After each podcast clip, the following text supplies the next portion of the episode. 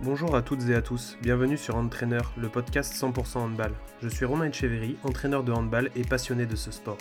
Je suis impatient de vous emmener au contact de personnes qui font le handball français. Entraîneurs, joueurs, arbitres, tous ces acteurs qui font notre sport.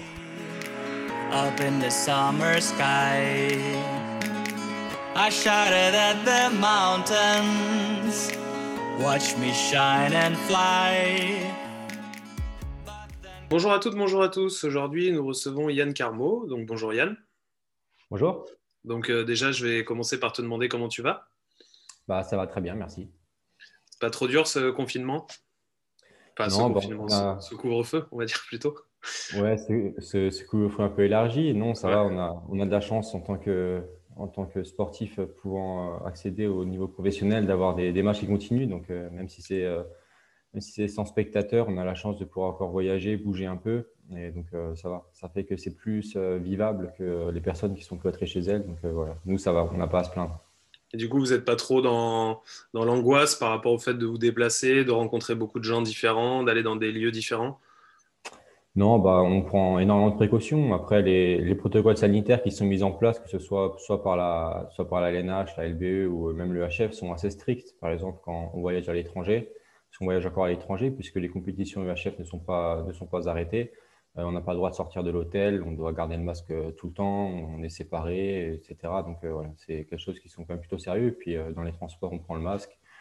On ne va pas au VIP après le match vu qu'il n'y en a plus. Donc ça va, on garde le masque tout le temps et puis tout va bien pour l'instant. Ok. Alors ce que je te propose, c'est de te présenter au début. Comment un petit peu t'es arrivé au handball, ton histoire avec le handball? Très bien. Alors, moi, je m'appelle Yann Carmo, j'ai 26 ans, euh, je viens d'Alsace, d'un petit village en Alsace. Euh, j'ai commencé le hand euh, très tôt, vu que toute ma famille faisait du hand, notamment mon, père qui arbitrait en première division.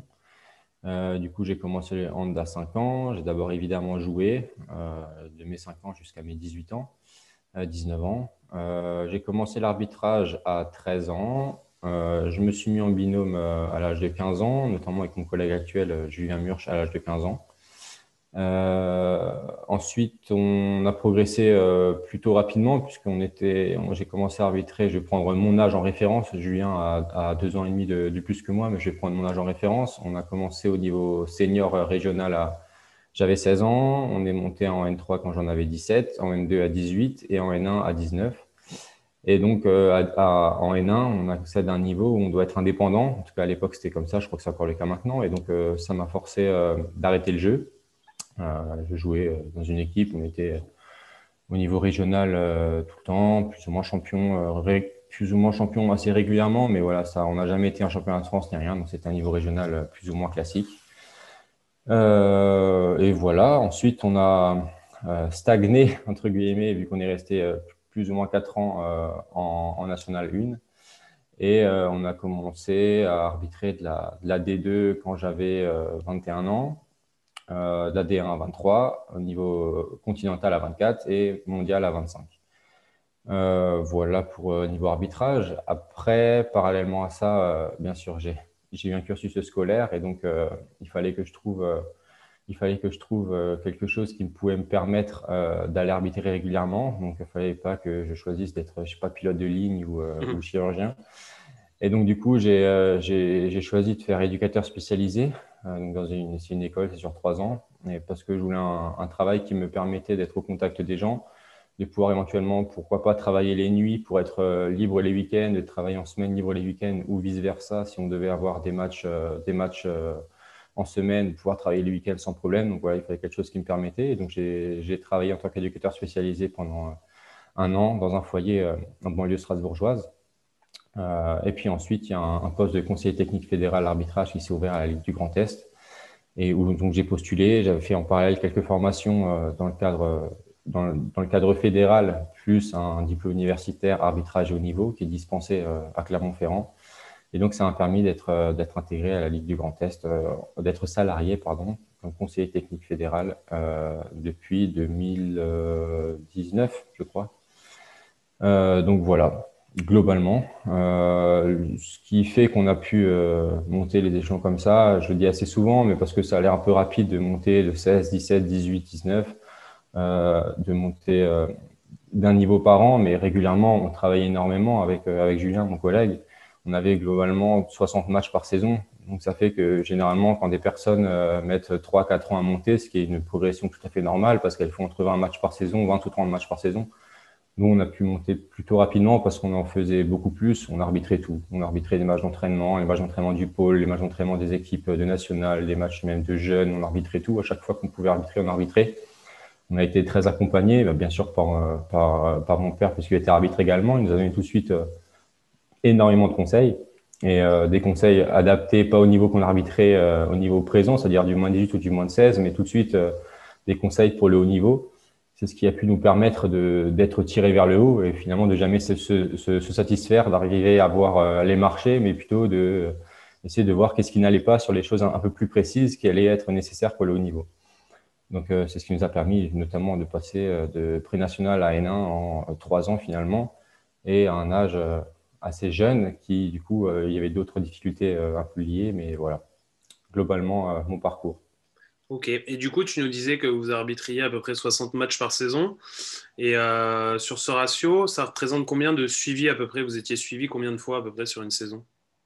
Alors, euh, on arbitrait 60 matchs par saison, évidemment pas que des officiels, euh, puisque en, match officiel, alors tout compétition confondue, on arrive plus ou moins à 35-40 quand même, parce qu'on a les matchs français, internationaux et, qui s'ajoutent. Mais au début, on a commencé à 60 matchs par saison. On avait la chance de pouvoir être suivi très régulièrement par des personnes euh, compétentes qui nous, qui nous, qui nous suivaient euh, inofficiellement, pardon, donc officieusement. Euh, que ce soit mon père, des amis qui étaient dans le milieu. On, avait, on, a, on a beaucoup d'amis dans le milieu, donc ils nous donnaient à chaque fois quelques conseils. Après, on a été suivi bah, par les instances, hein, la Ligue, à l'époque Ligue d'Alsace, qui pouvait donc faire des suivis. On était suivi, je sais pas, 5, 6, 7 matchs par saison officiellement, mais parallèlement à ça, on était suivi beaucoup plus officieusement. Et puis, vu qu'on travaillait beaucoup avec, les, avec le pôle espoir euh, de Strasbourg, on avait euh, des, suivis, entre guillemets. On peut pas appeler ça comme ça parce qu'il n'y avait aucun compte rendu, mais on échangeait beaucoup avec les techniciens à l'époque. Donc, euh, par exemple, Philippe Schlatter, Fred de Mangeon qui bossaient au pôle et qui pouvaient apporter leur regard, leur regard de technicien sur notre arbitrage de jeunes arbitres à l'époque de 16-17 ans. Et puis, on pouvait recouper ça avec l'œil d'arbitre qu'on pouvait avoir euh, plutôt du côté familial. Et donc, ça nous a permis de, prendre un peu le, d'essayer en tout cas de prendre le meilleur des deux côtés pour arriver à pouvoir nous construire nous-mêmes en tant qu'arbitre. Après, actuellement, euh, je vais développer la question. Actuellement, combien de fois on est suivi? On a environ, actuellement, donc, euh, au niveau professionnel, environ 8 suivis, entre 8 et 10 suivis officiels par, par saison. Euh, au niveau français. Euh, tous les matchs européens sont, tous les matchs donc, de Coupe d'Europe, etc., sont, suivis également. Euh, et les matchs, évidemment, championnat du monde, etc., sont suivis également à la vidéo.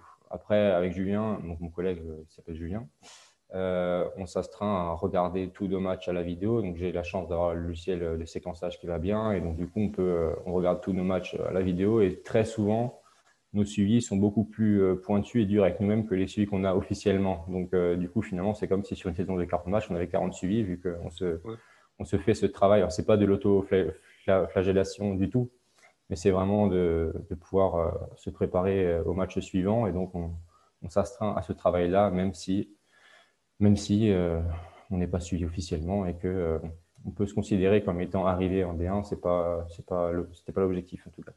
Et euh, quand tu dis que vous êtes suivi à la vidéo sur tous les, matchs internationaux, c'est euh, du coup une commission qui regarde et qui vous envoie après un suivi écrit? Comment ça se passe? Euh, ouais, alors maintenant, du coup, on a la chance de pouvoir travailler avec de la vidéo. Donc, il y a un suivi écrit, mais finalement, le suivi écrit, ça va être uniquement une, restitution de ce qui s'est dit et ce qui s'est montré à la vidéo. Donc, on a, par exemple, sur un match, on a fait un match de Ligue des champions féminine il y a trois semaines, un mois presque maintenant on a reçu. Euh, on ne savait pas qu'on était supervisé. Le, match était en Allemagne. C'était Bietigheim contre Rostov d'ailleurs. Euh, et du coup, on, savait, on était supervisé sur place puisque toutes les compétitions européennes sont supervisées sur place. Il y a quelqu'un dans la salle, donc c'est le délégué technique qui nous fait euh, un compte rendu. Et puis, on a eu la bonne surprise de recevoir quelques, quelques jours après un séquençage vidéo d'un membre de, de l'IHF espagnol qui, euh, qui, justement nous mettait des séquences à travailler. Est-ce qu'on pouvait, est qu'on pouvait peaufiner, est-ce qu'on pouvait améliorer, ce qui était bien. Et donc, on reçoit ça par mail. Donc, c'est des séquences vidéo d'une vingtaine, trentaine de séquences euh, sur différentes euh, sections du match. où qui nous disent ce qu'on doit faire, qu'est-ce qu'on peut faire. Et après, il y a souvent un échange par rapport à ça pour qu'on puisse donner notre point de vue, bien sûr, et puis pour qu'on puisse essayer d'expliquer ce qui a été fait. L'objectif étant bien sûr de ne pas se justifier ou quoi, mais surtout de, voir euh, qu'est-ce qu'on peut en tirer pour que si ça devait se reproduire, même si, je sais pas, sur ce match-là, euh, le fait qu'on ait mal arbitré telle ou telle situation, ça n'a pas été préjudiciable pour qui que ce soit. Le fait qu'on l'analyse après coup euh, ben, peut, peut prévenir le fait que ça arrive sur un autre match où il peut y avoir d'autres conséquences. D'accord. Alors, euh, du coup, euh, bah, une question un peu basique, mais pourquoi tu as choisi l'arbitrage et pas le jeu? Euh, Pourquoi tu t'es lancé dans l'arbitrage? Alors, on a compris que ton père était dans le milieu, mais est-ce que c'est lui qui t'a donné l'envie ou est-ce que toi, tu avais une attention particulière pour ça? Ouais, alors c'est un, peu paradoxal parce qu'effectivement, le fait d'avoir mon père dans le milieu, évidemment, ça m'a sûrement donné, mis le pied à l'étrier bien plus rapidement que les autres, puisque j'ai vu que c'était des choses qui étaient possibles. Euh, après, je pense que comme tous les passionnés de hand, on n'est pas uniquement passionné par la discipline en elle-même. Euh, c'est-à-dire qu'on a pu découvrir avec mon collègue actuel et euh, différentes parties du monde qu'on n'aurait jamais vues en tant que joueur. On était des joueurs moyens, pour voilà, des joueurs moyens. Je sais pas, on se pensait peut-être bon, mais on était moyens quand on voit le niveau des joueurs actuels. on était vraiment moyens. Et donc, du coup, le fait de, pouvoir euh, accéder à certaines compétitions, le fait de pouvoir arbitrer à Bercy, j'aurais jamais joué à Bercy. Euh, j'aurais peut-être fait Serpiros à Bercy si j'ai eu la chance, mais euh, j'aurais jamais joué à Bercy. Donc, du coup, le fait de pouvoir travailler et, essayer, d'y parvenir par une autre discipline, ça a été aussi une motivation. Après, c'est vraiment une école de la vie, c'est-à-dire que vu que je suis monté en étant très jeune. Euh, mon collègue était aussi jeune, mais un peu plus âgé que moi quand même. Donc moi, j'étais vraiment très jeune. Euh, le fait d'être confronté à la, pression très tôt, euh, on a fait notre première rencontre sur Beansport quand j'avais 20 ans. Du coup, à 20 ans, mes autres collègues étaient en cours, enfin, mes camarades de, classe, quand ils stressaient un peu pour un examen et pour un oral devant un jury de deux personnes, quand on passe sur Beansport, on a une autre appréhension après du stress. Et ça m'a vraiment servi dans ma, dans ma, vie, personnelle, vie professionnelle également, bien sûr, mais euh, ça permet vraiment de relativiser d'autres facettes de la vie que le sport. Donc, par, par rapport à l'arbitrage, ça permettait aussi de, de, de voir euh, une autre, euh, enfin, sa discipline, parce que évidemment, c'est une passion d'une autre manière. J'étais très, très, très râleur quand j'étais joueur, vraiment, j'étais vraiment très râleur.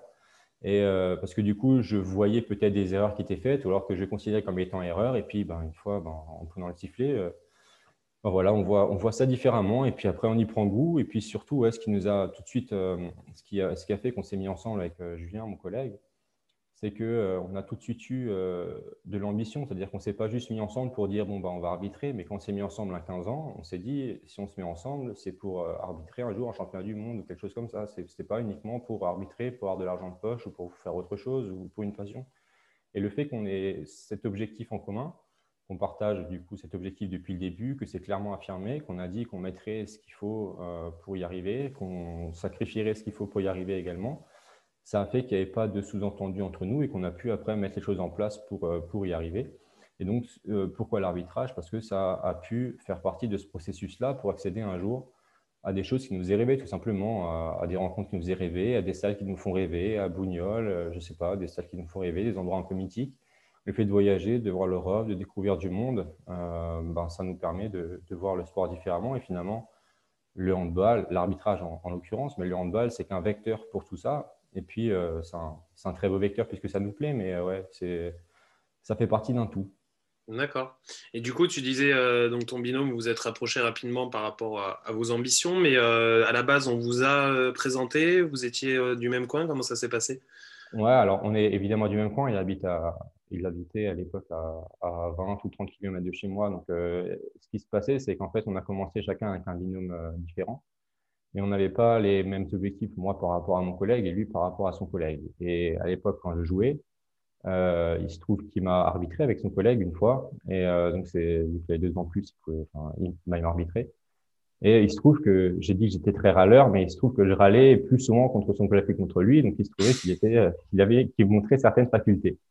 Et euh, donc, du coup, ça, mon père avait assisté au match. Euh, et du coup, mon père, vu qu'il connaît euh, l'arbitrage, il voit quand il y a une personne qui est un peu plus compétente que l'autre, qui est un peu plus dominante que l'autre, etc. Et du coup, c'est lui qui a pris l'initiative de, la fin du match, euh, aller féliciter Julien pour, pour ce qu'il fait, aller parler à son collègue et puis faire un peu le point sur, sur leur, sur leurs volontés respectives. Et il se trouvait qu'ils n'avaient pas les mêmes, les mêmes volontés. Julien s'est mis à l'arbitrage à cause d'une blessure mais c'est quelqu'un de très ambitieux également. Du coup, alors que son collègue, pas du tout, c'était plus arbitré pour courir un peu, et puis voilà. Donc du coup, ça, ça a fait que, euh, vu qu'ils avaient des ambitions différentes, que moi et mon collègue, on avait également des ambitions différentes, eh ben, on a essayé. Et donc, on a essayé sur des matchs d'entraînement, sur des, sur, des, sur des choses comme ça. Et puis finalement, on a arbitré assez rapidement des, quelque chose qui à l'époque me semblait comme étant du haut niveau, c'est-à-dire les matchs du sport-études. À l'époque, moi, le sport-études, ça me semblait vraiment comme étant quelque chose de, de très précis, de très technique. Vraiment, c'était les meilleurs joueurs euh, de la région qui jouaient. Enfin, c'était déjà quelque chose de très, de très, très valorisant. Et donc, on s'est entraîné là-dessus et puis euh, ça a bien marché. Et puis, du coup, ça nous a tout de suite fait dire qu'on avait, on avait les mêmes objectifs. Et ça, vraiment, je pense que c'est nécessaire quand, quand, on commence euh, avec quelqu'un de se dire les choses et d'avoir les mêmes objectifs. C'est-à-dire que s'il y en a un qui, qui veut vraiment y arriver, qui met en place des différents sacrifices, euh, qui a à mettre, je sais pas, de, de sacrifier ses samedis soirs, de sacrifier éventuellement certains, certains moments importants de, de sa vie de famille, mais que son collègue, par contre, n'est pas prêt à faire ce sacrifice-là, ou alors qu'il n'y en a qu'un des deux qui, qui va regarder les matchs, qui va travailler, qui va essayer de progresser, mais que l'autre euh, ne fait pas tout ça, ben, c'est rédhibitoire, c'est-à-dire qu'on ne peut pas y arriver et que personne n'arrivera réellement à prendre plaisir en sa pratique, en tout cas aucun des deux membres du binôme. Donc euh, voilà, ce qui a fait qu'on s'est mis ensemble, c'est venu comme ça, et puis on ne le regrette pas. Hum. Et du coup, euh, Comment tu, as, comment tu ressens le fait, toi, euh, on dit souvent que les, notamment les jeunes arbitres, alors après, comme tu disais, ça devient plus compliqué selon le niveau auquel on évolue, mais on leur demande souvent de continuer à jouer pour garder cette, ce contact avec le terrain, cette appréhension aussi du jeu qu'on n'a pas quand qu'on a moins quand on arrête complètement de jouer. comment toi tu, perçois la chose? Est-ce qu'il faut encourager les jeunes arbitres à continuer à jouer au maximum pour prendre aussi de l'expérience du terrain? Absolument, absolument. C'est essentiel. Euh, essentiel. C'est essentiel. On peut y arriver sans, je pense. Euh, je crois que parmi les, le groupe des arbitres qui officient au plus haut niveau, il y en a quelques-uns qui ont, ont, soit pas joué, soit très peu. C'est quand même très, très rare. Euh, mais du coup, par contre, pourquoi est-ce qu'on demande aux arbitres de jouer, enfin, en tout cas aux jeunes arbitres de jouer, c'est pour avoir une sensibilité au jeu, une sensibilité au contact, une sensibilité euh, aux différents aspects techniques du jeu.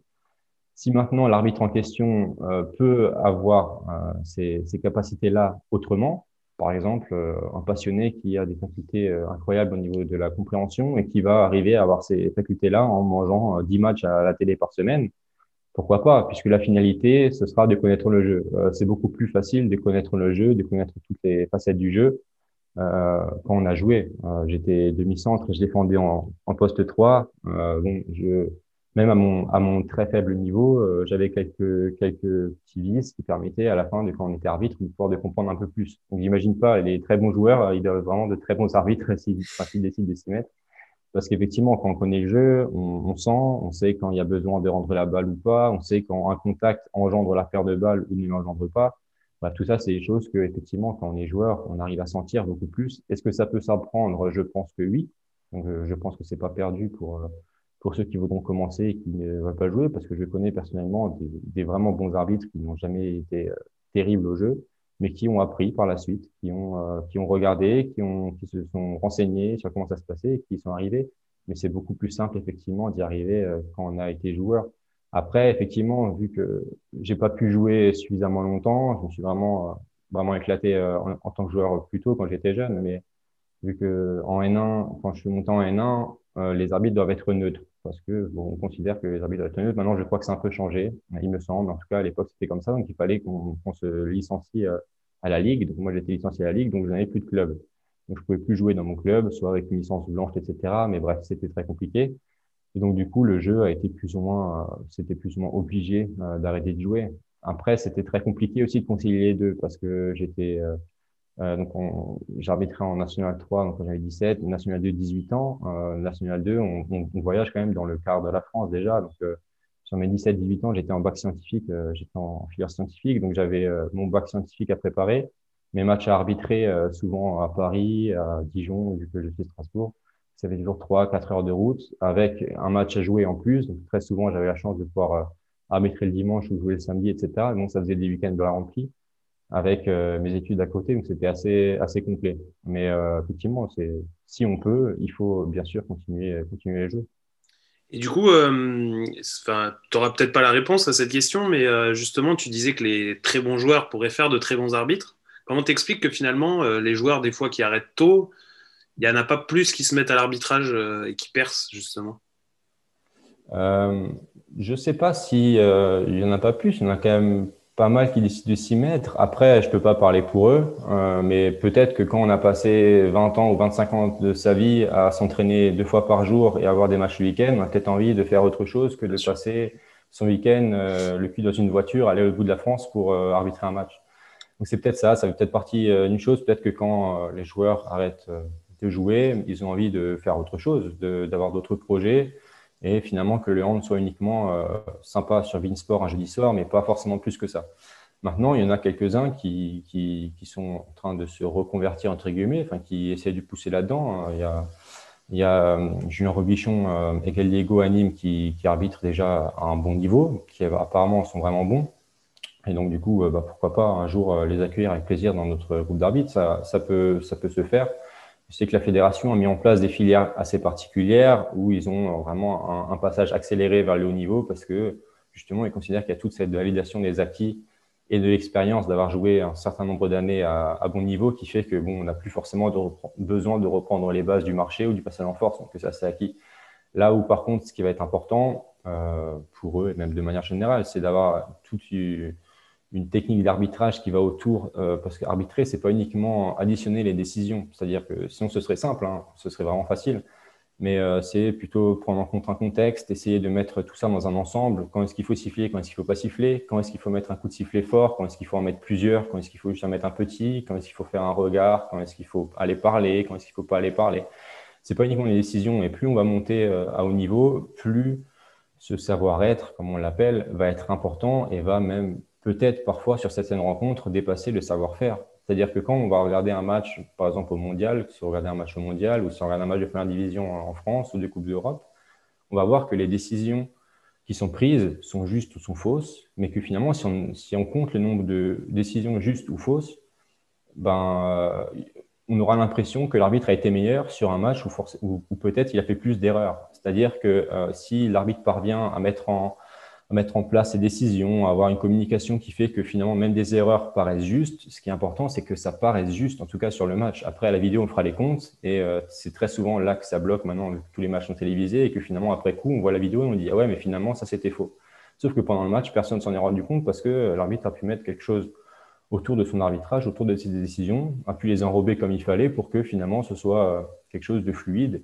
Donc tout ça, ça s'apprend et évidemment c'est de l'expérience et donc c'est pas uniquement les décisions, mais pour les joueurs qui doivent devenir arbitres, joueurs ou entraîneurs ou euh, techniciens ou peu importe, effectivement, ils ont déjà l'avantage de connaître le jeu. Et donc, euh, quand on connaît le jeu, il y a quand même une bonne partie du boulot qui est fait. Mais ce n'est pas tout, effectivement. D'accord. Et justement, du coup, comment un arbitre fait-il pour progresser? Est-ce que vous avez euh, bah, des entraînements comme les joueurs? Alors, on se doute bien que ce pas des entraînements techniques forcément, mais comment, bah, comment on fait pour, pour progresser justement? Alors, pour progresser, ben, il y a le travail. C'est un peu bateau de dire ça, mais c'est vrai. C'est-à-dire que je pense très sincèrement qu'il n'y a rien qui est inné, évidemment, mais que euh, c'est euh, par le travail qu'on met en place, par euh, la rigueur qu'on se met à travailler, justement, qui permet qu'on puisse progresser ou non. Alors, qu'est-ce qu'on met par travail? Premièrement, bon, le travail physique, on pourra en parler un petit peu plus tard, mais le travail déjà technique, c'est-à-dire que euh, un arbitre se doit de regarder les matchs, se doit de regarder ses propres matchs, se doit aussi de regarder les matchs des collègues. Par exemple, euh, il y a quelques années, quand on était loin d'être à ce niveau-là, je regardais beaucoup euh, mes illustres prédécesseurs, illustres ou moins illustres d'ailleurs, parce qu'il y en a qui sont très bons, mais qui ne sont pas forcément mis sur le devant de la scène ou alors qui font leur boulot sans, sans trop faire de bruit. Mais du coup, prendre certaines, comment dire, certaines compétences, certaines qualités dans chacun des autres binômes. Par exemple, il y a les, frères Gasmi qui sont là actuellement, qui ont une technique d'arbitrage qui est vraiment très belle, c'est-à-dire que quand ils prennent une décision, juste ou fausse, peu importe, euh, ben, on saura que la gestuelle est claire, que c'est affirmé, que c'est propre. C'est quelque chose dont vraiment euh, les jeunes doivent s'inspirer. Après, si on doit regarder les décisions, ben, on peut prendre, je sais pas, des autres collègues, je ne vais pas dire de nom parce que sinon ça, ça va froisser les autres, mais peut prendre certaines décisions de collègues où c'est vraiment toujours très pointu, toujours très juste. Après, il y a les placements, déplacements qui sont qui ont des autres euh, qui ont ou d'autres collègues arrivent euh, à mieux faire. Et donc, si on prend chacun de ces points-là et qu'on essaye après de les appliquer euh, le week-end, et eh ben finalement, on peut y arriver. Après, le problème, c'est que finalement, en tant qu'arbitre, si on veut s'entraîner, il faut arbitrer. Sauf que généralement, quand on arbitre, c'est jamais pour rigoler. Et donc, c'est pour ça qu'on a, qu'on a mis en place avec Julien beaucoup de matchs d'entraînement. Alors, pour nous, c'est de l'entraînement. Il faut juste que, du coup, les, les entraîneurs acceptent que, du coup, pour nous, c'est un entraînement également. Et que euh, si pour eux, c'est un entraînement, bah, pour nous, ça l'est également. Et donc, forcément, il y a des fois euh, quelques erreurs, des choses comme ça. Mais si un arbitre euh, disons, regarde deux matchs dans, le, dans la semaine, regarde éventuellement ses erreurs, mais finalement, il va euh, que deux matchs de samedi en samedi, bah, finalement, il n'a pas vraiment de temps de travail. S'il doit essayer un nouveau placement, c'est peut-être un peu technique, là, un peu technique d'arbitrage, mais s'il doit essayer un nouveau placement, je ne sais pas, se mettre plus près de la ligne, etc., parce qu'on va dire que s'il se met plus près de la ligne de touche, il verra mieux l'intervalle externe, etc. Bon, ça c'est bien sur le papier, on peut le voir à la vidéo qu'il faut que tu se mettes plus externe. Mais sauf que, euh, vu que c'est beaucoup en arbitre, on essaye beaucoup de se mettre dans des situations de confort, puisqu'il y a tellement de facteurs externes qui sont stressants, qu'on essaye de se mettre dans des situations qu'on connaît. Et donc, si on se met plus près de la ligne de touche et que euh, du coup ça perturbe un peu tous nos, tous nos capteurs euh, sensoriels, j'ai envie de dire, eh ben, du coup, si on fait ça euh, un samedi et le samedi suivant, on risque de prendre du coup des mauvaises décisions sur des matchs qui peuvent être importants. Du coup, il y a tout un travail à mettre en place parallèlement à ça, éventuellement la semaine. Et ça, c'était surtout ça, on l'a surtout fait précédemment. Maintenant, bah, qu'est-ce qu'on fait pour bosser? On regarde nos matchs toujours, chacun de son côté, et puis on, note des temps, on séquence, euh, on prend des séquences, on les regarde ensuite après ensemble. Et donc, quand, on est supervisé, il y a le superviseur qui ramène encore ses séquences à lui. Donc, finalement, un match qu'on a arbitré, on peut le regarder deux ou trois fois. Maintenant, ça, ça fonctionne bien quand c'est le confinement, quand c'est une fois, on a un match par semaine, mais des fois, on a des semaines à deux, voire trois matchs. Et donc, ça, c'est là où ça prend beaucoup de temps on essaie quand même de s'y astreindre et de le faire même quand on a plusieurs matchs par semaine, euh, d'essayer de rentabiliser le temps d'entrain pour faire ça, etc. Donc, euh, c'est comment est-ce qu'on travaille un peu sur la technique. Après, sur le côté physique, on est euh, suivi par un préparateur physique en France et on est suivi également par un préparateur physique espagnol dans le cadre de notre grade du coup, IHF où ils nous ont fourni une, une, montre polar ou avec un programme et donc on doit euh, uploader tous les tous les mardis euh, nos séquences une fois par semaine en tout cas le plus rapidement possible les séquences qu'on a faites ça est surtout utilisé dans le cadre des préparations pour les championnats du monde etc où alors ils peuvent vraiment suivre euh, nos, états physiques comment on se sent sinon toute l'année on a un programme et la montre mais c'est c'est moyennement suivi ça va vraiment être dans la préparation et pendant les compétitions on est très suivi par rapport à ça et puis, on a un programme à faire avec évidemment des échéances. Euh, on passe des tests euh, deux ou trois fois par an, peut-être trois ou quatre si on a des compétitions encore en plus. Et donc, c'est euh, le, le shuttle run pour ceux qui connaissent.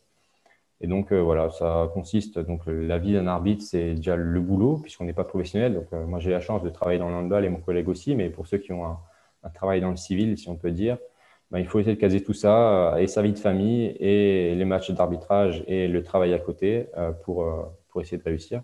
Donc ça peut être un peu compliqué euh, pour ceux qui pour ceux qui ne sont pas professionnels et en tout cas qui, euh, qui doivent quand même faire tout ça pour continuer à être performants.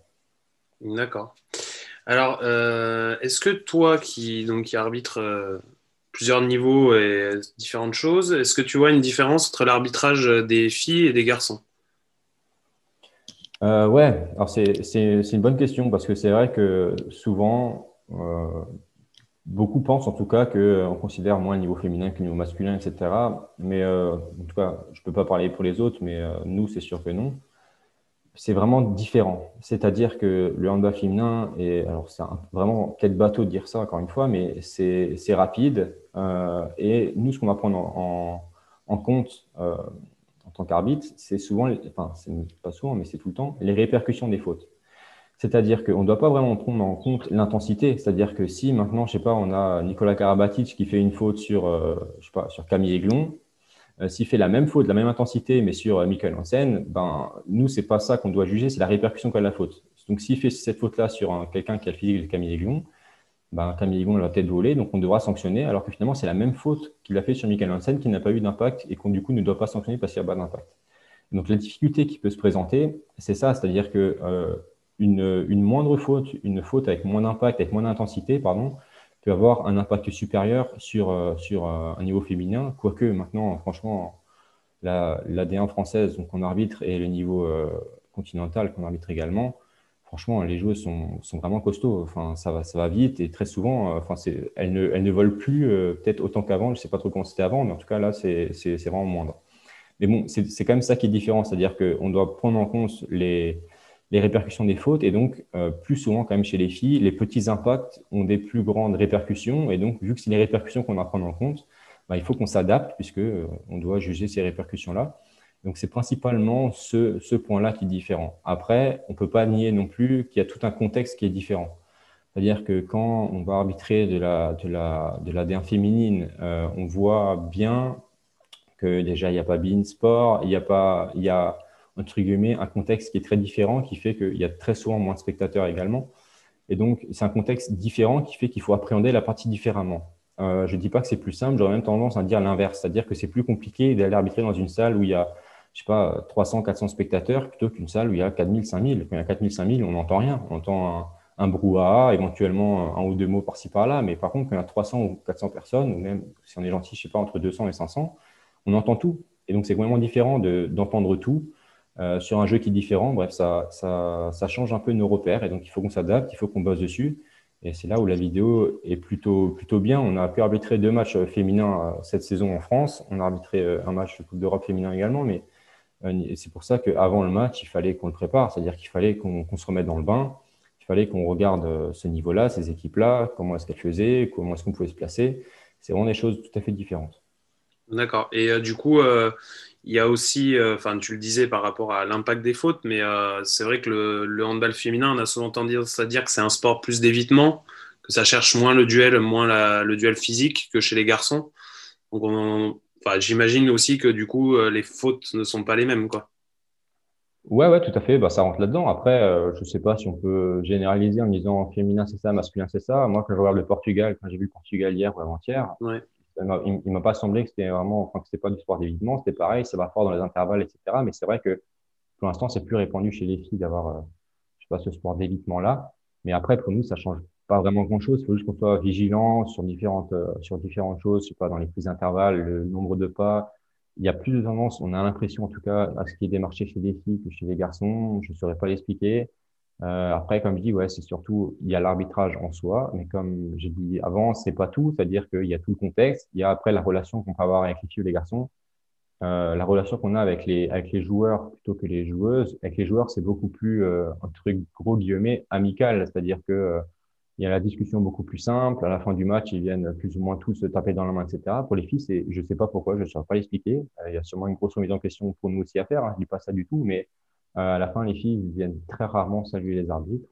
Euh, des choses comme ça. Alors euh, voilà, c'est vraiment tout un, tout un ensemble.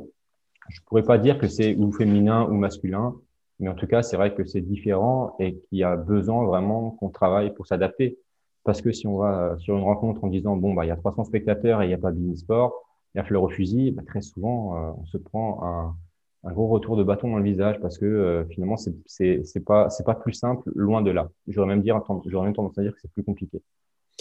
Et euh, justement, j'ai une petite question par rapport à ça. Alors, c'est peut-être pareil, toujours un peu compliqué pour toi d'y répondre, mais on a souvent tendance à dire que plus on monte dans les niveaux, plus c'est du sport-spectacle et que vous êtes un peu plus tolérant, notamment justement, comme tu disais, sur les marchés, les appuis zones. Est-ce que toi, tu as cette sensation ou vous à l'intérieur, euh, non, vous êtes très, très rigoureux là-dessus? Ouais, alors bah, si, si les, personnes qui écoutent ont peut-être un, un, avis sur, euh, sur euh, 10 ans en arrière, je pense que c'était vrai ça. Je pense que c'était vrai qu'il y a 3, 4 ans, on se disait que finalement, euh, quand un ballon retombait en zone, bah, c'est pas grave parce qu'il a sauté haut et puis il finit en coulette et donc c'est joli. C'était peut-être vrai, mais ça l'est plus. C'est-à-dire qu'avant, effectivement, euh, il y a toujours cette notion de sport-spectacle. On est là pour favoriser le jeu, évidemment. Euh, je pense que moi, la mission de l'arbitre principale, c'est de permettre un résultat juste tout en favorisant le spectacle. C'est-à-dire que euh, on est là pour euh, faire en sorte que ça se passe bien, que ce soit cohérent, que ce soit équitable, qu'il y ait du spectacle évidemment, parce que s'il n'y a pas de spectacle, il n'y a pas de spectateur. S'il n'y a pas de spectateur, il n'y a pas de club et donc il n'y a pas de sport et de hand. Mais tout en gardant quand même un cadre qui soit juste et que si sur une rencontre à 25-25, je prends un ballot parce que dans, le, dans la dans la, je sais pas, dans la pensée populaire, euh, c'est le joueur qui est, euh, qui est plus accoutumé à faire des retournements en zone, ce qui n'est pas forcément vrai. Hein. C'est pas forcément lui qui en fait plus, mais bref.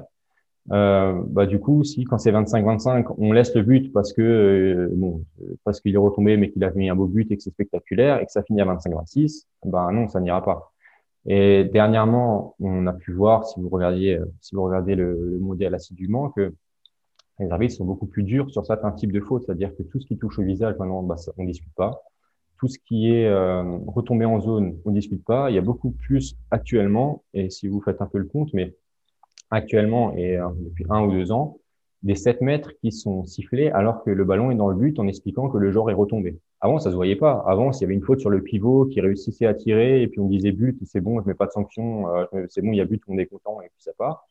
Maintenant, non, on va être vraiment dans l'analyse. Quand je dis on, c'est les arbitres en général parce que c'est l'IHF qui le souhaite. Hein. On n'est pas là, nous, pour décider les règles, pour les appliquer.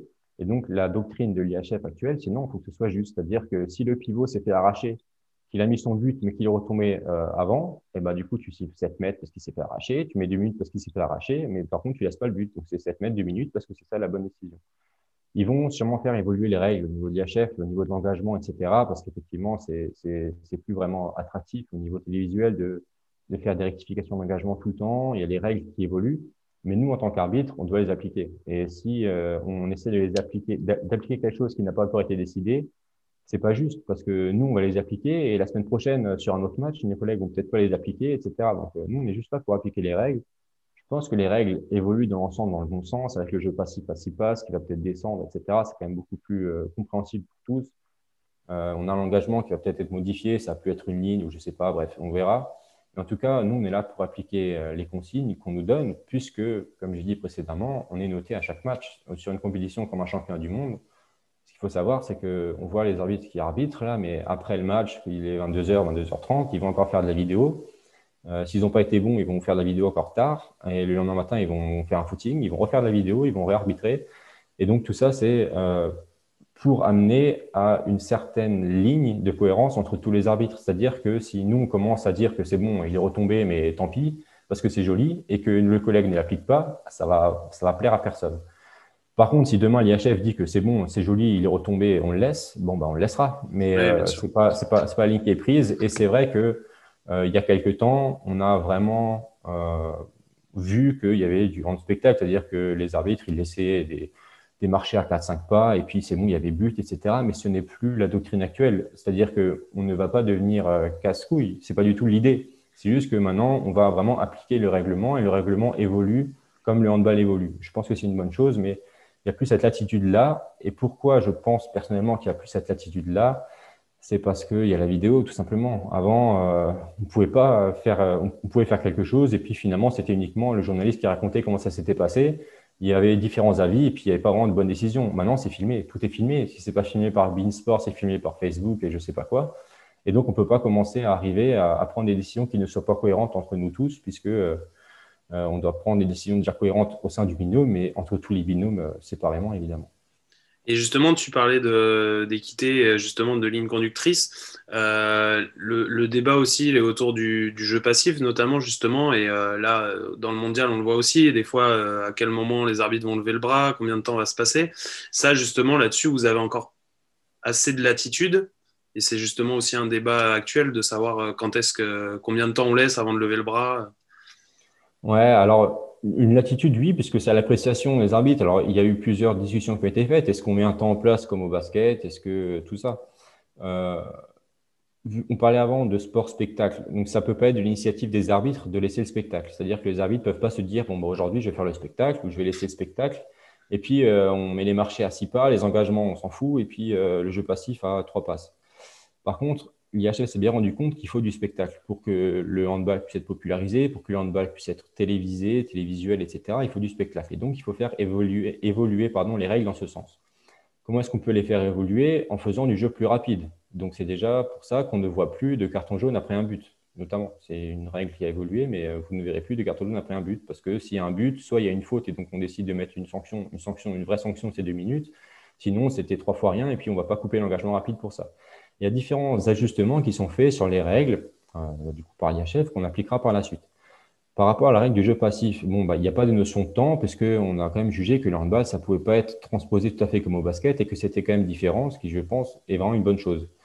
Ils étaient partis sur six passes il y a deux ans ou deux ans quand ça a été lancé, donc euh, sur six passes. Maintenant, ils vont peut-être le réduire, histoire que ça aille encore plus vite.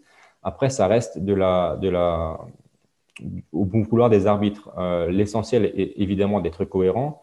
Par contre, même si c'est à notre bon vouloir, il y a quand même des, des critères qui doivent nous faire pencher pour la décision, évidemment. Par exemple, le fait qu'une équipe monte la balle en marchant, ça, c'est écrit noir sur blanc et c'est un critère pour nous dire que, OK, faut être très vigilant, très vigilant pardon, pour voir si ce n'est pas le temps de lever euh, bientôt.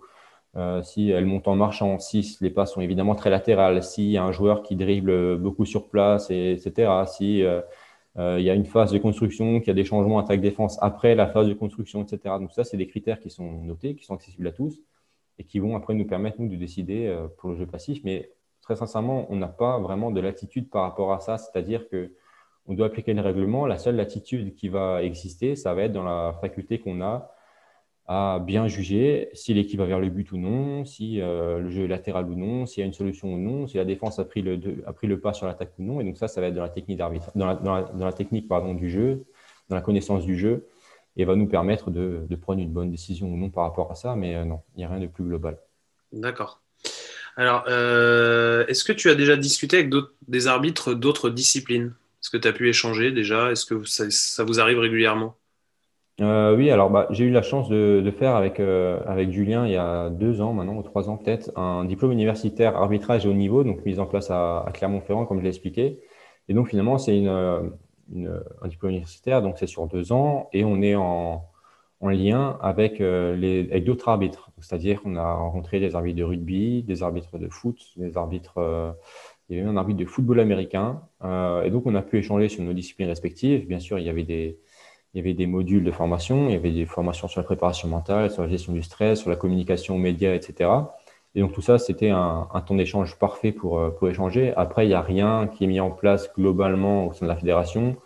Il y a des fois certains temps euh, un peu communication de la Poste, qui est partenaire de tous les arbitres, euh, où on, peut se rencontrer et puis échanger. Mais euh, c'est vrai que ce diplôme universitaire-là a vraiment permis de, créer de l'échange, de, pouvoir, bah, de pouvoir savoir quelles étaient principalement leurs difficultés, de pouvoir comparer un peu nos mondes. Et puis c'était vrai que c'était très intéressant. D'accord. Alors, comment tu juges ton évolution dans l'arbitrage par rapport à tes débuts? Comment tu, quand tu te retournes vers ton parcours, comment tu, tu vois les choses? Euh, ouais, je me suis jamais vraiment posé la question. Euh, en fait, comme j'ai dit depuis le début avec Julien, c'était un peu notre objectif depuis le début. C'est-à-dire que de se dire à 15 ans, on n'est pas vraiment de doute d'y arriver. C'est pas parce qu'on croyait euh, qu'on se croyait les meilleurs du tout, mais c'est juste qu'on savait qu'on ferait quoi qu'il, quoi qu'il en coûte. Euh, c'est le mot à la mode actuellement, pour y arriver. Donc, on, savait qu'on travaillerait et on savait que finalement, si on, si on mettait vraiment tout de notre côté, ben, on y arriverait. Et donc, finalement, quand on est monté assez rapidement au niveau national et au niveau euh, après D1, D2, etc., on n'a jamais regardé vers l'arrière. On s'est jamais dit, bon, bah, c'est bon, mais on s'est toujours dit, bon, bah, maintenant, faut faire ça, maintenant, faut faire ça. Même maintenant qu'on a le plus haut grade possible, qui achève c'est le plus haut grade possible, on s'est quand même dit, bon, bah, maintenant, c'est bien, mais bon, faut quand même faire ça, faut faire ci et ça c'est assez euh, comment dire, frustrant parce que comme sensation, parce qu'on y pense tellement que dans tout le, tout le cursus, tout le processus pour y arriver, on y pense tellement à mais qu'est-ce que je vais faire quand j'y arriverai, quelle sensation je vais avoir quand je vais y arriver, que finalement quand on y arrive, bon bah ok, bon bah finalement c'était bien, et puis qu'est-ce qu'on fait maintenant quoi? Mmh. Et c'est vraiment un peu le, le, le sentiment qu'on a eu, en tout cas que j'ai eu personnellement. Et puis, ouais, euh, c'est presque un peu frustrant. Ouais. C'est vraiment une frustration parce que quand, euh, bah, on arrive, quand j'arrive à, à, 25 ans et puis qu'on y arrive, on se dit, bon, bah, ça n'a pas été vraiment euh, une joie phénoménale parce que finalement, quand on gagne au loto, c'est inattendu, donc on est super content. Mais là, finalement, je voyais les étapes passer, puis voilà, c'était une marche supplémentaire. Mais quand on monte un escalier, on pense qu'à la fin, on va y arriver. donc, du coup, on savait plus ou moins qu'on allait y arriver. Mais euh, le processus a, fait que finalement, ça n'a pas créé de joie exceptionnelle et qu'on s'est très vite retourné vers d'autres objectifs. Alors, c'est vrai que c'est assez frustrant comme sensation parce que finalement, on a l'impression de remettre un peu toujours le, bonheur à plus tard, mais euh, c'est vraiment ce qui s'est passé. Et puis finalement, bah, c'est comme ça, c'est pas grave. Mais euh, non, c'est bien, c'est bien. Et l'objectif, justement, le suivant, c'est d'être, bah, pas en Égypte, ça sera pas pour ce coup-ci, mais au JO, c'est les championnats du monde, c'est ça? Ouais, je prendrais plutôt le problème dans l'autre sens. Je pense que euh, trop longtemps, pendant notre, notre processus, là, on s'est dit, bon, bah, finalement, l'objectif, c'est de monter en N1. Quand on était en N1 à, du coup 19 ans, on s'est dit, bon, bah, maintenant, ce serait bien de passer à la télé, ce serait super sympa, etc. Bon, voilà, c'est fait, etc. Et du coup, ça a créé beaucoup de frustration parce qu'on est quand même resté 3 ans, 4 ans en N1, ce qui en soi, en N1 à 20 ans, c'est déjà très bien. On me disait, bah, vous avez le temps, mais non, on n'a pas le temps en fait. Donc, du coup, on s'y on s'y attendait beaucoup. Mais maintenant, si on doit dire un objectif, je pense que le problème, si on peut le prendre un peu différemment, c'est plutôt de se dire bon bah euh, qu'est-ce qu'on qu'est-ce continue de mettre en place? Et puis finalement après les objectifs suivront. C'est-à-dire que là, au lieu de se dire bon bah objectif euh, Paris, Los Angeles, je sais pas quoi, c'est juste en fait de, de continuer ce qu'on fait jusqu'à présent, c'est-à-dire de travailler, d'essayer d'être encore plus intégré en D1, de faire le taf sur le sur le championnat euh, national, enfin sur le championnat local et puis finalement de se dire que ce qui doit arriver arrivera, et puis euh, on y arrivera un jour si on continue de, de, de, travailler comme ça. S'il y a des, si les planètes s'alignent, on y arrivera. Mais euh, plutôt de, que d'avoir un objectif qui doit nous tirer, on va plutôt euh, voir ce qu'on, qu'on peut faire pour continuer comme ça, et puis amener là où on doit arriver. Mais on va essayer de, en tout cas maintenant le fait d'arriver à ce niveau-là nous permet de voir le problème un peu différemment et de plus être tiré vers quelque chose. Je sais pas les JO, championnat du monde. Non, c'est plus vraiment ça. C'est plus de dire bon bah voilà, maintenant qu'on a atteint cet étage-là, on peut travailler plus sereinement parce qu'il n'y a plus vraiment de doute sur est-ce qu'on y arrivera ou pas. Bon, bah voilà, on, y est, mais c'est pas fini, donc on peut travailler plus sereinement qu'avant. On n'a plus le stress d'y arriver ou non, et c'est plus agréable. Du coup, il n'y aura pas non plus de jeu exceptionnel. Je pense que si un jour on doit y arriver, puisque ça fait toujours partie de notre processus, mais finalement, c'est quelque chose de, logique. Si on y arrivera, tant mieux. C'est qu'on aura bien travaillé. Sinon, euh, bah, c'est qu'on n'aura pas assez bien travaillé et qu'on pourra s'en prendre qu'à nous-mêmes. Et puis voilà. Mais euh, non, ça fait partie d'un processus global qui fait que finalement, il n'y a pas de, il y a pas vraiment, il a plus vraiment en tout cas de joie ou de peine actuellement, mais euh, c'est voilà plus de dire que bon bah voilà, si on n'a pas été bon, puisque ça arrive encore, hein, je rassure tout le monde, ça, ça arrive encore et, et, trop souvent à notre goût évidemment, bah, c'est qu'on doit travailler plus et que finalement il n'y a rien d'acquis puisque on peut, euh, je sais pas, se faire, enfin, perdre notre grade international euh, en un claquement de doigts. On parlait tout à l'heure du du suivi qui a été fait en vidéo par un espagnol sur un match en Allemagne alors qu'on n'était pas au courant, bah, si demain on va en Roumanie et qu'on se fait voir par euh, quelqu'un à la télé qui on a des trucs, euh, voilà, on peut tout à fait euh, être, être mis mal à l'aise par rapport à ça et puis avoir après un, suivi qui n'ira pas dans le bon sens. Donc c'est une situation très très précaire, mais justement pour, pour s'adapter à cette précarité-là, il faut qu'on puisse se reposer sur quelque chose. Et puis on a décidé de se reposer sur un, sur un travail précis, sur quelque chose qu'on sait faire, donc euh, travailler d'une telle et telle manière, de garder quand même une, euh, de garder une, une volonté et puis pour, euh, pour, continuer de travailler. Mais c'est vraiment la base, je pense, pour tout le monde. Et, du coup, on, on, voit, enfin, notamment dans les compétitions internationales, pardon, souvent des binômes qui reviennent. Est-ce que tu as l'impression aussi que finalement, une fois que tu as réussi à mettre le pied dans des, des compétitions les plus prestigieuses, bah, quelque part, euh, on va plus souvent penser à toi et du coup, tu es, un peu, entre guillemets, installé. Je sais pas si tu vois ce que je veux dire. Euh, ouais, alors, c'est, encore une fois, c'est à peu près pareil, c'est-à-dire que ce que j'ai dit jusqu'à présent, c'est-à-dire que j'ai plus envie de dire que si on y est et qu'on est installé, c'est qu'on est accepté et reconnu. Et que c'est pas parce qu'on y est qu'on sera accepté et reconnu, mais c'est parce qu'on est accepté et reconnu qu'on va y aller. C'est-à-dire que euh, les arbitres qui y sont là, il y a des arbitres qui ont fait des prestations que j'ai vu, il y, a eu, il y, a eu, pas mal d'erreurs, il y a eu pas mal de, de, de choses. Alors, d'erreurs, il n'y a pas que moi qui ai eu ces erreurs, c'est-à-dire que oui, bien sûr. On, a accès, on a accès à un, un fichier. Euh, les, tous les arbitres internationaux ont accès à un fichier où on voit les évaluations de chaque arbitre sur chaque match. Et donc, effectivement, ça a, été, ça a été d'une autorité publique, enfin privée publique, mais qu'il y a eu plusieurs erreurs.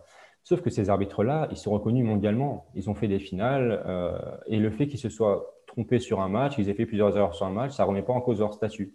Et là, demain, ils sont désignés, demain après-demain, demain, ils sont désignés, aujourd'hui, je ne sais plus, mais sur un match, un, excellent match de championnat du monde. Donc, en fait, leur prestation n'est pas remise en cause parce qu'ils sont connus et reconnus. Et donc, c'est vraiment le sens inverse. Par contre, si euh, on y va, euh, qu'on essaye de mettre le pied dans la porte, mais qu'on n'est plus ou moins ni connu ni reconnu de personne, quand on va faire deux erreurs, on va dire, mais attends, mais finalement, euh, qu'est-ce qu'ils foutent là, quoi? Mmh, C'est-à-dire qu'on peut, on peut être, être noyé dans le moule quand on est connu et reconnu par tous. Mais quand on n'est pas connu et pas reconnu et qu'on est quand même dans le moule, ben on fait un peu euh, comme un cheveu sur la soupe. Quoi. Donc euh, ça peut assez vite, euh, il peut y avoir un, un, retour assez vite par rapport à ça. L'objectif, c'est plutôt d'être connu et reconnu. Ça passe par quoi? Ça passe par des matchs, ça passe par évidemment des, on peut dire ce qu'on veut, mais des matchs télévisés, c'est-à-dire que même si on ne va pas rencontrer l'équipe A euh, ni l'équipe B, mais si euh, ils nous voient arbitrer un match sur Beansport euh, C contre D et puis qui s'est bien passé, bah, quand on les arbitrera eux, ben, on sera déjà plus connu et reconnu, on aura nos, décisions, même si elles sont les mêmes qu'il y a éventuellement deux ou trois ans, bah, elles passeront mieux pour tout ce que je disais tout à l'heure par rapport aux joueurs qui veulent devenir arbitres, mais c'est pas uniquement les décisions, c'est-à-dire que là, quand on regarde les décisions, je pense qu'il y a deux, trois ans, on avait vraiment des décisions qui étaient vraiment justes, on avait beaucoup, beaucoup travaillé, énormément travaillé, et finalement, on n'était pas reconnu ni reconnu parce qu'on était des jeunes, j'avais 24 ans, Julien 26, qui arrivons là et qui, euh, voilà, qui, qui étions là sans encore être reconnu. Ce n'était pas les décisions en elles-mêmes vraiment, mais c'est plus le fait que c'est une continuité, c'est le fait de, de, cumuler les bons matchs, les bonnes performances, les bonnes relations, de voir qu'on est, euh, qu'on, est travailleur, qu'on peut être sympathique, et surtout que euh, dans la durée, on arrive à s'installer. Et c'est, ce qui fait que finalement, un jour, on arrive euh, au JO, au championnat du monde. si, si les Bonaventura sont à ce niveau-là depuis des années, c'est pas parce qu'elles ont mis pied dans la porte, c'est parce que ça fait des années qu'elles arbitrent des finales, des demi-finales et que ça se passe bien. Il y a des erreurs, il y en aura toujours pour tout le monde, mais juste que ça se passe bien. Le fait que ça se passe bien, c'est pas un match parfait, c'est juste que ça se passe bien, que le résultat est équitable, que les équipes sont, sont contentes parce que l'arbitrage était cohérent, et puis ça se passe bien. Et donc, c'est ce qui fait qu'on est reconnu et qu'on peut revenir l'année prochaine au prochain championnat. C'est vrai qu'il y avait eu euh, une polémique sur leur finale de championnat du monde euh, qui avait, qui avait fait couler beaucoup d'encre, mais, euh, bah effectivement. après, c'est toujours pareil, ça fait, ça fait polémique en France, mais oui, bien sûr. C'est pas, pas pour être méchant, mais c'est par, par un manque de connaissances. C'est-à-dire que si, on, si on s'arrête cinq minutes et qu'on essaye de regarder la règle, bah, la règle a été appliquée, alors Bonaventura ou non, c'est-à-dire que elles ont euh, peut-être euh, été décriées en France parce qu'on parce qu'on aime bien faire ça. Mais, euh, mais si ça avait été un autre arbitre, un arbitre roumain qui a fait la règle, peut-être qu'on aurait plus facilement sorti le règlement pour dire bon, regardez, finalement, il a fait qu'appliquer la règle. Heureusement, l'IHF a pris position, on a dit que c'était juste.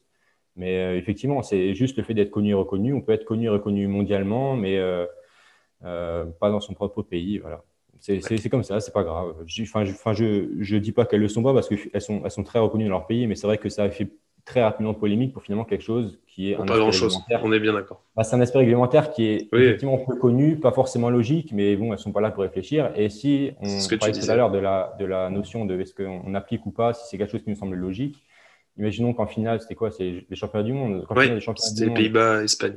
C'est ça, en finale des championnats du monde. Si elle décide que finalement, bon, bah, il reste deux secondes, que la balle est en renvoi, donc il n'y a plus de chance de marquer un but, donc j'applique pas le règlement, bah non. C'est-à-dire que les Pays-Bas, elles, vont, elles, seraient en droit de râler, donc elles sont là justement pour appliquer, et puis, euh, puis voilà. Ok. Euh, justement, quel regard tu portes toi sur l'évolution du hand français, et notamment de l'arbitrage sur les dernières années? Euh, Alors l'arbitrage, le handball français, ben, j'en ai une bonne vision, c'est-à-dire qu'on est la nation qui sommes considérés comme étant la plus forte. Alors, quand je dis la plus forte, ce n'est pas uniquement les performances de l'équipe de France senior A masculine, on soit bien d'accord. Quand on parle de handball français, on parle de sa fédération. On parle du fait qu'elle est une installation qui ressemble plus ou moins à Clairefontaine, qui est enviée dans tout le monde. C'est-à-dire que quand on se déplace, quand on rencontre des collègues des autres pays, ils nous parlent de la maison du hand. C'est une chose qui fait qu'on a finalement quand même une, nation qui rayonne. Après, si on regarde les résultats des, équipes diverses, bon, bah, c'est des reconstructions diverses, euh, je ne peux pas juger, ce n'est pas, pas la question, mais quand on parle du handball français et de sa, de sa qualité, il faut regarder tout l'encadrement, il faut regarder toute la réputation qu'on a, tout, tout, ça. Je veux dire, je pense que on est, je ne vais pas dire la meilleure parce que ça fait un peu chauvinisme de base, mais euh, en tout cas, c'est vrai que quand on est en France, et je pense que la majorité des personnes qui vont nous écouter en France, euh, on peut penser qu'on est, je sais pas, une nation en déclin parce qu'on n'arrive plus à gagner un championnat du monde ou je ne sais quoi, mais je vous rassure, quand, quand on voyage un peu, on a toujours le même, euh, le même prestige et puis euh, on nous envie toujours notre place. C'est-à-dire que quand on regarde les, compétitions jeunes et les infrastructures qu'on peut mettre en place, etc., je pense qu'on est, on est, on est bien, on est bien. Et au niveau de l'arbitrage? Au niveau de l'arbitrage, on, a, on a la chance d'être représenté par Julie et Charlotte, donc les mois d'aventura depuis des années, qui font finale sur finale, qui sont les premières femmes à être euh, sur un championnat du monde masculin. Elles arbitrent plus ou moins tous les jours. Enfin, pour ceux qui suivent un peu régulièrement, elles arbitrent énormément de matchs. Donc, euh, bon, pour vous dire très sincèrement, quand on arbitre autant de matchs, c'est qu'on est reconnu. Sinon, euh, elles, elles, seraient arbitres de réserve ou elles seraient arbitres de réserve un jour sur deux si elles y étaient pour faire de la figuration.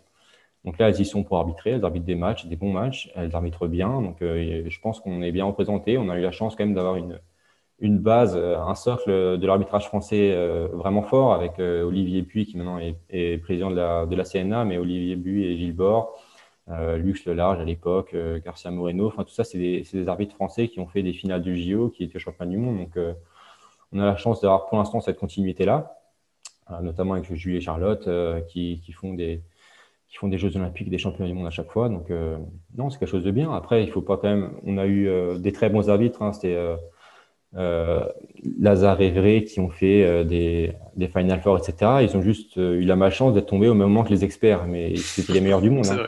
Enfin, c'était les meilleurs du monde. C'était vraiment les meilleurs du monde et c'était excellent. Ils ont fait des, des Final Four, etc. Donc non, je pense que, encore une fois, quand, quand on se regarde, on se désole et quand on se compare, on se console, je crois que c'est ça. Donc bon, je pense que ça va, on n'est pas trop mal. Mais effectivement, comme dans tout, il ne faut pas qu'on se repose sur nos lauriers et puis il faut qu'on utilise un peu nos bases, que ce soit la maison de ou notre passé, pour continuer et puis pour finalement garder cette notion un peu de d'excellence, en tout cas qu'on souhaite. Ok.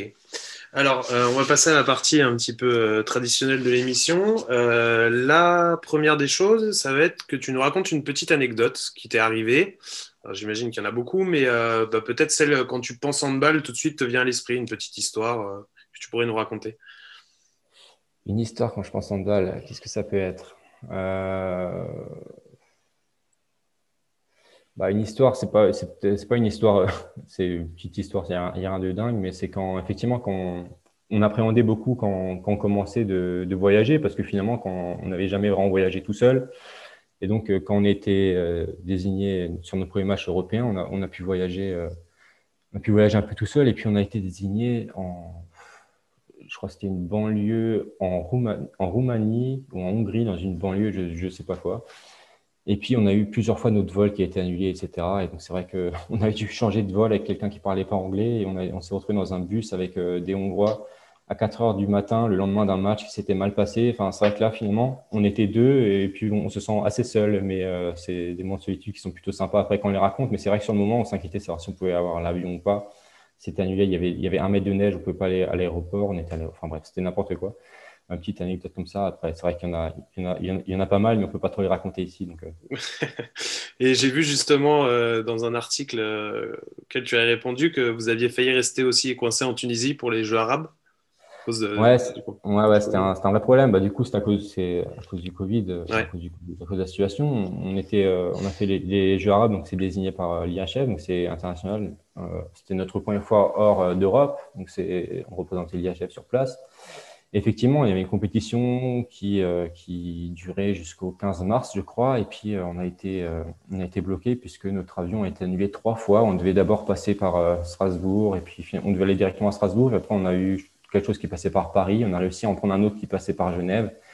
Et donc tout ça, à chaque fois, bah, on était sur place, on devait gérer nous-mêmes puisque bah, c'était une organisation un peu comment dire, c'était pas une grande compétition euh, officielle euh, IHF, donc c'était pas un championnat du monde ou quoi. Donc effectivement, on a, dû un peu se démerder sur place. Et c'est vrai qu'on recevait, euh, donc là, on était au tout début du Covid, hein, pour remettre tout dans le contexte. On, on pensait pas que c'était juste une grippe, hein, on pensait que c'était la peste noire, le truc. Donc on était, on était là-bas sur place. Et avec nos avions qui s'annulaient les uns après les autres, et puis notre président qui venait d'annoncer la fermeture des frontières extérieures à l'Europe. Et donc effectivement, on s'est retrouvé là avec, on était le 14 ou le 15 mars, je crois on devait avoir un vol le 15 mars qui a été annulé, reporté au 17. Le 17 a été annulé et quand on, a essayé d'en prendre un autre, c'était le, 3 avril ou le 4 avril le prochain match, euh, le, prochain, le prochain vol.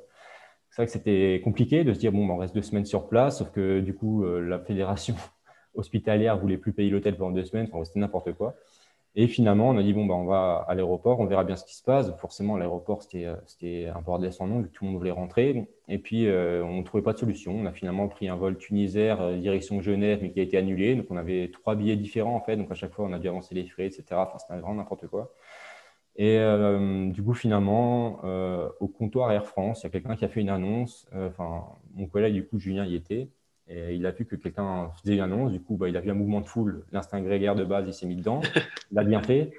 Et il était dans les premiers dans la file et ils affrétaient juste un avion. Donc, il y avait, je sais pas, des milliers de personnes et il y avait un avion et il était dans les 20 premiers à la file parce qu'on avait décidé, il avait décidé d'aller à l'aéroport pour voir. Donc, finalement, on a eu un vol euh, Air France pour rentrer, je crois, trois ou quatre jours après. Donc, euh, c'était très bien. Trois ou quatre jours après, ça nous a paru long parce qu'il y avait quand même beaucoup d'incertitudes. On parlait de fermeture des frontières. De... Après, la Tunisie ne voulait plus laisser ni personne partir, ni rien. Et puis, finalement, on y a quand même été. Euh, on est parti, on était dans l'avion, on a passé les tests, on a passé la douane, on a vu, on est c'est bon, c'est bon, on y est. Et puis dans l'avion, euh, l'avion part pas parce que la Tunisie refuse que tous les vols partent. Et donc on était là dans l'avion à, attendre. Et ça, ça a duré une demi-heure. Euh, l'espace aérien était fermé. Euh, parce qu'à l'époque, en Tunisie, ils étaient beaucoup plus cool avec le virus. C'est-à-dire que quand nous, on confinait, chez eux, personne ne portait de masque, on pensait nécessaire d'en porter. Enfin, il y avait encore des spectateurs dans les salles, etc. Enfin, c'était vraiment différent. Et donc, en fait, c'est venu en deux jours. Et donc, en deux jours, euh, la Tunisie a tout fermé, y compris leur espace aérien pour les personnes qui voulaient sortir. Et donc, ça a duré une demi-heure. Et donc, finalement, on est quand même parti une demi-heure après. Et donc, ça a été un vrai soulagement. On est arrivé à Paris, finalement, on nous a, cherché en voiture. Mais c'est vrai que c'était, euh, bon, ça aurait pu être cité comme anecdote précédemment, mais c'est vrai que c'était, euh, bon, on n'a jamais été aussi, euh, aussi content de voir l'aéroport Charles de Gaulle. J'imagine. du coup, la tradition aussi, normalement, c'est de citer un joueur ou une joueuse qui t'a marqué dans ton parcours. Alors, tu peux soit citer un joueur ou une joueuse, ou peut-être un arbitre, comme tu souhaites, quelqu'un qui t'a vraiment marqué dans le handball. Non, alors autre, autre que, que, que, la famille les arbitres. non, un joueur qui m'a marqué, je vais dire Yanis Len. Parce que Yanis, on a, on a commencé, alors je l'ai arbitré avec Julien quand on était aux intercoms. Il était la génération avec représenter le Barin aux intercoms, il avait 13 ans. Il jouait demi-centre à l'époque parce qu'il était déjà très très bon. Et euh, finalement, il s'est plus ou moins exporté à chaque fois. Puis c'est quelqu'un de vraiment très gentil, euh, très sympathique, très, très drôle, euh, très travailleur. Et c'est vrai qu'on l'a vu progresser d'année en année. Il est passé des intercomités aux interligues. Et puis quand il était aux interligues, il a joué contre, contre moi à l'époque. sauf que nous, on, était, on, jouait à l'époque pour le titre en régional. Et lui était avec l'équipe réserve des moins de 18 alors qu'il avait 15 ans. Enfin, un truc improbable. Et il fallait absolument qu'on gagne le match. Et finalement, on gagne le match d'un but 25-24. Il, il était à 10 sur 11 au tir. Et donc, il avait fait vraiment très, très mal. Et du coup, voilà, c'est pour. Euh, il y avait Julien Meyer aussi dans les buts à cette époque-là. Et bref, on avait gagné quand même. Mais euh, bon, c'est vrai que c'était quelqu'un de, très fort et très sympathique. Et donc, c'est très bien qu'il ait pu, euh, ait pu percer comme ça. J'en suis très content. Après, non, quelqu'un qui m'a marqué pas particulièrement. C'est vrai qu'on a, on a pu voir très tôt les très bons joueurs actuels, c'est-à-dire qu'on a, quand on avait 18, 17, 18 ans, on a arbitré beaucoup de. On faisait partie de la filière euh, en gros, c'était euh, la, filière arbitrage jeune de la fédération qui pouvait du coup arbitrer les matchs des équipes de France jeunes, etc. Donc toute la, filière des 96-97 qu'on connaît maintenant, Fabregas, Richardson, même, etc., bah, ils étaient tous dans la même équipe et qu'on arbitrait tout le temps. On faisait les stages avec eux, etc. Donc, euh, ils étaient vraiment excellents. Ils étaient vraiment très forts, très gentils, très humbles. Et euh, donc, euh, voilà, ça, c'est pas étonnant de voir à ce niveau-là maintenant parce qu'ils avaient toutes les qualités déjà requises à l'époque. Mais voilà, j'ai pas un joueur particulièrement qui m'a marqué. c'est plus un, un, ensemble de bons joueurs. Et c'est vrai qu'à l'époque, c'est vrai qu'à l'époque, euh, on, peut, on peut se dire que quand on est jeune, que quand on voit les joueurs comme ça, mais finalement, quand on les arbitre et qu'on est sur le terrain avec eux, c'est vraiment comme si c'était euh, pas n'importe qui, évidemment, parce qu'il y a évidemment un, respect qu'il y a. Bon, le respect est avec tout le monde, mais euh, c'est finalement quelque chose d'assez normal. Et puis voilà, c'est quelque chose qui se fait comme ça. Donc il n'y a pas de joueur particulièrement qui a marqué, si ce n'est cette génération, la 96-97, qui était vraiment très fort dès le début. D'accord. Alors, l'autre tradition, c'est que tu as reçu une question de notre invité précédent. Et toi, tu aurais ensuite une question à faire à notre invité suivant. Donc déjà, je vais te poser la question qui t'a été posée. Donc elle t'a été posée par Nicolas Paquier, qui est euh, l'entraîneur de Rochefort-Saint-Junien, la des deux filles, et qui a aussi écrit euh, des ouvrages dans le handball. Donc euh, il t'a demandé comment tu appréhendais les équipes que tu allais siffler, comment tu étudiais le comportement des joueurs, des coachs, comment tu préparais les rencontres. très bonne question, Nicolas, merci beaucoup. Alors, comment est-ce que je préparais la rencontre bah, je, je l'ai dit un peu tout à l'heure, on, regarde beaucoup de vidéos. Hein. Heureusement, maintenant, on a la vidéo, donc on a accès à plus ou moins tous les matchs tout le temps.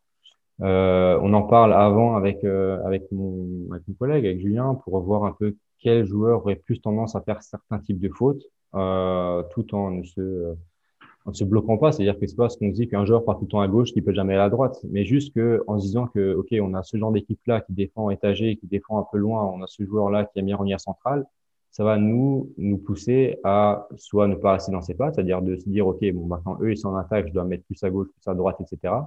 Et puis, de voir qu'un joueur, je sais pas, comme, euh, bah, je prends l'exemple de, de Dicamem, si quand on est arbitre et qu'on arbitre Dicamem et qu'on n'est pas proche de la ligne de touche et un peu reculé, on peut, on peut jamais prendre de bonnes décisions parce que s'il va fixer dans l'intervalle extérieur et qu'on est placé au centre alors qu'il va extérieur, et vu qu'il va tellement vite, on peut pas se déplacer en, même temps que lui, bon, on prendra toujours la mauvaise décision et ce qui a marché, passer en force ou c'est vrai que voir ce match-là, voir ces matchs-là avant, nous permet d'après d'ajuster certains, enfin le tir sur certaines choses. Euh, après, par rapport au coach, non, il n'y a rien de, il y a rien de particulier. Si on parle des styles de jeu, on parle des coachs, mais par rapport aux personnalités diverses, euh, non, il n'y a rien de particulier.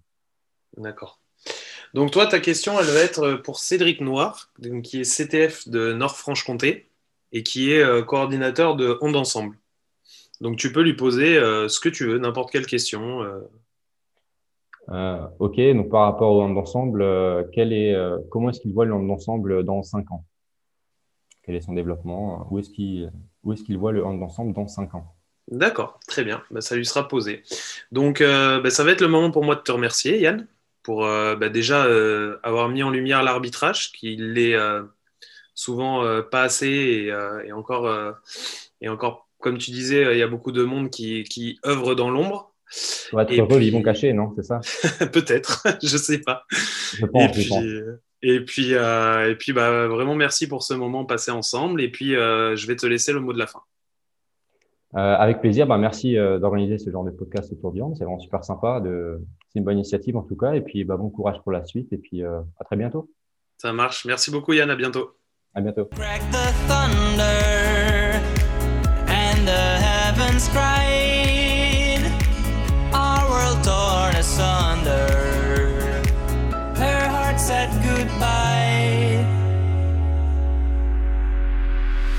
Now I'm standing in our ashes. feeling the sunshine once again. I move